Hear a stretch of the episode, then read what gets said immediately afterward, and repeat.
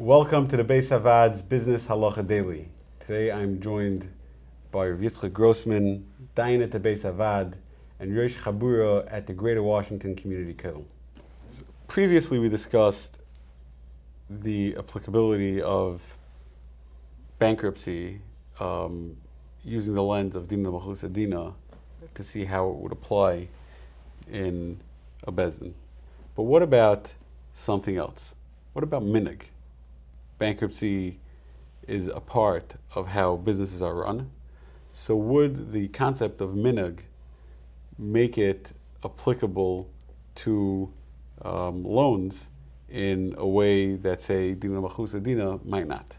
So unlike Dina D'Malchusa Dina applied to bankruptcy, which is a relatively modern discussion, applying Minhag to bankruptcy actually goes back 500 years.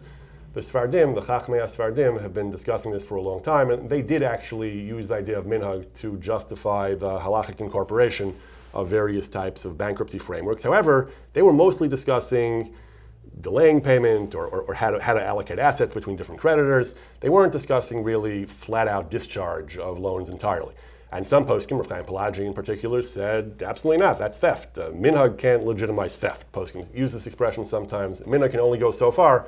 An outright violation of private property, even a Minhag can't justify. Other Poskim disagree. Other Poskim say every Minhag in Choshen Mishpat basically alters the ownership of property. And if it's a sensible Minhag that's fair and reasonable, then a Minhag can work here too.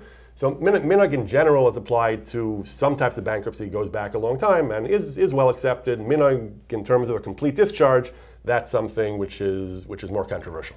So there are different types of loans and there are different types of debts, and let's try to break down this to the different types of loans and the different types of debts. So is there a difference between, say, personal loans and business loans? And is there a difference between a debt that's a result of a loan and a debt, like we've discussed earlier, that's a result of hezek, of tort?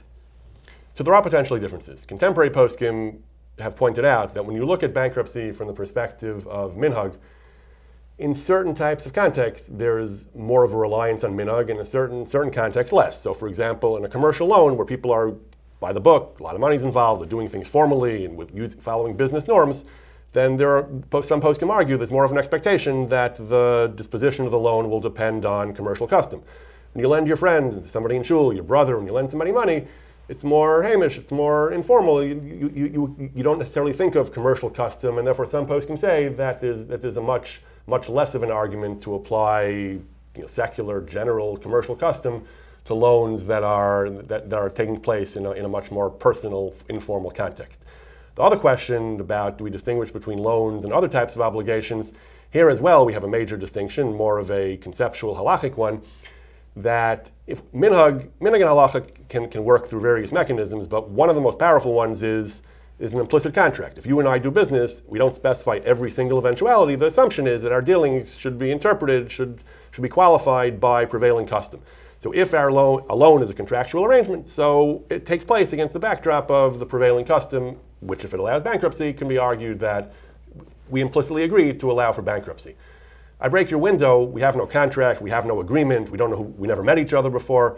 The obligation is just din Torah, it's not based on any agreement, and therefore, even though Minhag sometimes can apply in such cases as well, there's a much weaker case for Minhag to apply, and in such a case, there's a much stronger case to be made that we would apply native din Torah, and we wouldn't take into account bankruptcy law, at least insofar as we're considering the perspective of Minhag.